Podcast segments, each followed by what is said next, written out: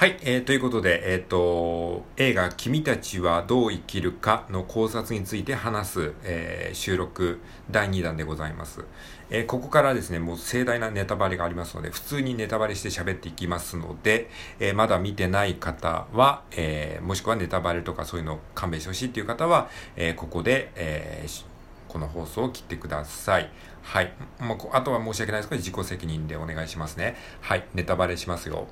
はい。えー、じゃあ、はい。話していきますね。で、えっと、前回一つ前の収録では、えっと、この君たちはどう生きるかかについての、まあ、自分なりの僕なりの考察、プラスそのいろんな人の意見を取り入れた上での考察であるということをお話ししました。で、お話しするポイントは大きく5つあります。はい。もう一度言っておくと、えー、お話しするポイントは1つ目が、えー、この映画が分かりにくいと言われる理由について。で、2つ目は、アオサギとは何だったのかということ。で、3つ目が、現実逃避先としての党。4つ目が、君たちはどう生きるかという本は映画の中でどのような役割を果たしたのか。で、5つ目が大おじとは何だったのかということについて話していきたいと思います。で、えっ、ー、と、1つ前の 収録では、えー、この映画が分かりにくいと言われる理由について、えー、話している途中でした。で、この映画が分かりにくいと言われる理由については、まあ、大きく分けて3つありまして、1つ目が、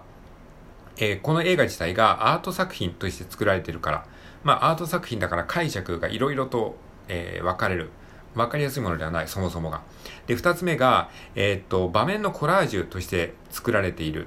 えー、これは宮崎駿監督が、その印象的な場面っていうのをいくつかあって、それをこう、つなぎ合わせるような作り方で映画をそもそも作ってる人、そういう作家さんだからっていうことですね。で、作家にはまあ、こういうその映画を作る作家には、まあ、ざっくり言うと 2, 2タイプいて、その印象的なシーンだけがパッと思いついて、それがいくつかあって、それをこう、成立させるためにこう、つなぎ合わせて、で、そのストーリーを、まあ、えー、こじつけるじゃないですけど、そういうふうにつなぎ合わせて作る人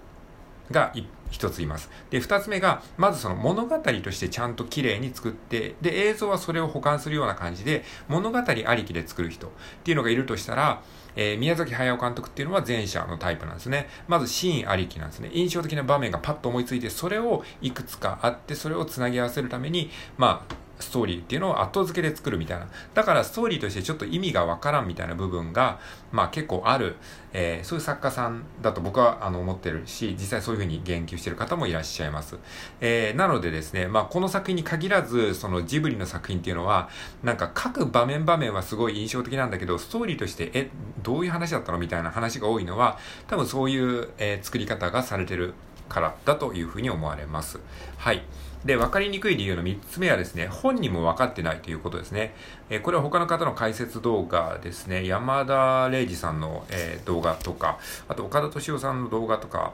えー、中田敦彦さんの話でも語られてましたけど、なんかインタビューで語られていたみたいなんですけども、宮崎駿監督本人もこの映画についてちょっと自分でもよくわからないっていうふうに、えー、言ってるらしいですね。つまりまあ、とりあえずその自分の思うままに書いたんだけど、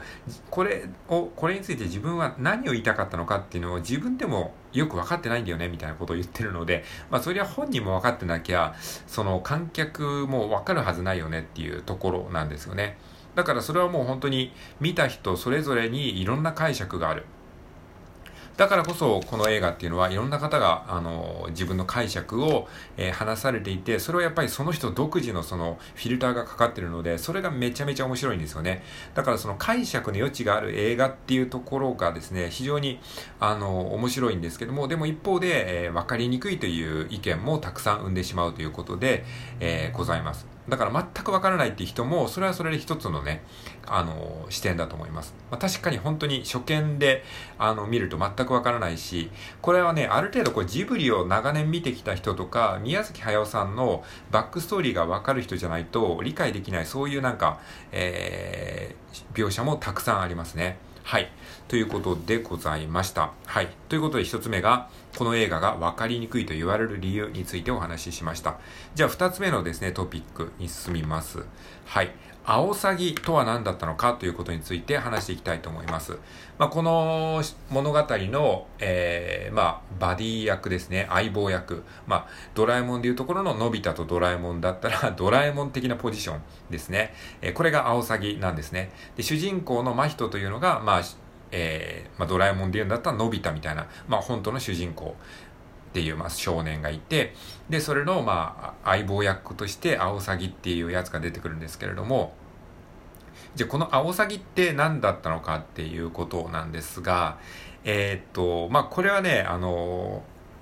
まあ、これ、この後ネタバレしますけども、まあ、そのアオサギがですね、まあ、ちょっとその、えー、変身というかですね、えー、まあ、人間っぽい姿になるじゃないですか。で、それがですね、めちゃくちゃ鼻が大きい男なんですよね。で、まあ結論から言うと、アオサギっていうのは、まあ手塚治虫の象徴なんじゃないかなっていうことですね。まあこれはもちろんいろんな解釈があるんですけれども、えー、僕はそう思いました。えー、これはね、山田礼二のヤングサンデーの YouTube チャンネルで、山田礼二さんもあの言及されてましたけども、まあそうですよね、手塚治虫的ですよね。これは漫画オタクとかだったら、もうあの鼻が大きいキャラクターイコール手塚治虫っていうのは、ある程度こう共通認識なんですよね。で、これがもうあまりにも大げさに鼻がでかい男、えー、中年以降の男性っていうかね、そういう感じで描かれていたのこれはもうなんか誰が見ても、その、まあ、漫画の文脈を知ってる人だったら手塚治虫的な何かなんじゃないかなっていうことはなんか直感的にわかると思うんですよね。だから、まあそうなんですよ。で、そうですね、あの、あ、そうだ、ちょっと話、ちょっと前後しちゃいますけど、この、この作品のテーマって何だったのかっていうことをちょっと話そうと思ってたんだ。はい。この作品のテーマって何だったのかっていうことをちょっとね、話しますと、あのえっ、ー、とね、作品のテーマっていうのは、まず母と、母との和解っていうことと、えー、友達を作ること、そして、えー現実と空想現実と向き合う、えー、過程ですね、うん、そこがテーマだと僕は思ってます、えー、ちょっともう一度まとめると母との和解、えー、友人を作ることそして現実と向き合う勇気、まあ、この辺がね大きなテーマだというふうに思います。まあ、これはちょっとまた後からあの詳しく話していきますけども、はい。じゃあ元に戻りますと、えー、アオサギの存在とは何だったのかっていうと、これは手塚治虫の象徴ではないかっていうこと。じゃあ手塚治虫って何なのかっていうと、まあ、宮崎駿にとっての手塚治虫っていうのは、まあ、その先輩の、まあ、漫画家であり、えー、アニメーター、であるということらしいんですね。で、まあ僕もそんな詳しく知らないですけども、まあ年代的には手塚治虫の方が圧倒的に先輩なんですよね。で、宮崎駿さんはもともと漫画家志望だったんですよね。でも漫画家にはなれなかったと。で、だから、まあ、アニメーターになった。で、手塚治虫っていうのは、それに対して、漫画家としても大成功していて、かつ、その後にアニメも作って、まあ、アニメの第一人者、アニメ、日本アニメにおける、まあ、その、道を切り開いた人でもありますよね。だからそういう意味では嫉妬の対象でもあるんですよね。だからその、尊敬する先輩であると同時に、かつ、あの、めちゃくちゃ嫉妬する対象でもあり、で、手塚治虫の、その、嫌いなところもたくさんあったというふうに言われてますね。だからそういうなんか、あの、対象なんですよね。だから、まあ、アオサギっていうのはですね、まあ、友達でもあるんですね。友達の象徴としても描かれていて、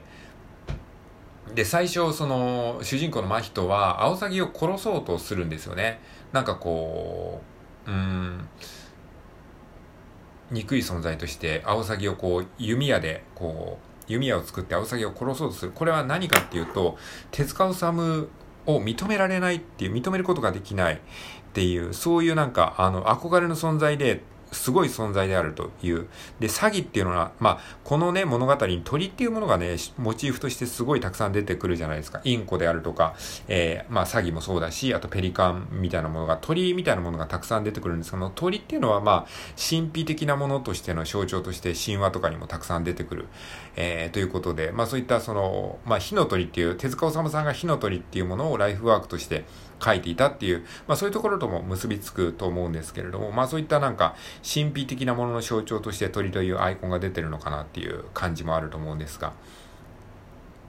そうなんですよね。で、最初、アオサギを殺そうとしてたということなんですけれども、なんだけど、途中からだんだんそのアオサギを仲間として認めるようになって、で、最後には、こいつは友達だみたいな、こう、ことを言ってるわけなんですよね。だから、これは宮崎駿監督にとっての手塚治虫の象徴であり、手塚治虫というものを認められなかった。最初は、もう、ライバルとして抹殺しようとしてた。だけども最終的には、まあこれは心の中でっていうことなんですけれども、手塚治虫はもういないんでね、えー、心の中で手塚治虫を友達として、まあ友達って言うとおかしいですけれども、まあ仲間として認めるようになったっていう、そういう、まあ宮崎駿監督自身の心の葛藤トを、まあ、その象徴として描いたものではないかというふうに言われてます。で、アオサギっていうのは、まあ、何なのかっていうことを、また別の観点から言うと、不思議な世界に誘う、まあ、その誘い役としての存在としても、えー、表現されてますよね。で、この不思議な世界っていうのは、まあ、次の話で、トピックで話しますけども、この不思議な世界っていうのは、まあ、要は空想世界なんですよね。現実逃避先としての空想世界としての、えー、不思議な世界なんですけれども、そこへのいざない役がアオサギってことはイコール手塚治虫なんですよね。つまり手塚治虫が作った、まあ、その新宝島とかそのなんか漫画ですよね。手塚治虫の漫画に魅了されて、その空想世界に誘われたっていう意味で、アオサギっていうものが、このしきりに空想世界に誘おうとしてるんですね。それを最初殺そうとしたりとか拒否したりとかしていつつも結局その手塚治虫に連れられて空想の世界に迷い込んでしまったっていう、まあそういうところをね、アオサギは表現してるのではないかなというふうに、えー、まあ僕はね、えー、いろんな方の解釈も聞きつつ、自分なりにそういうのように解釈しました。はい。ということで え、これチャプター2でね、えー、2つ目のトピックでもう時間 いっぱいになりましたので、はい、じゃあ次の話で、次の回で、え、また、え、別のトピックを話していきたいと思います。はい、以上ありがとうございました。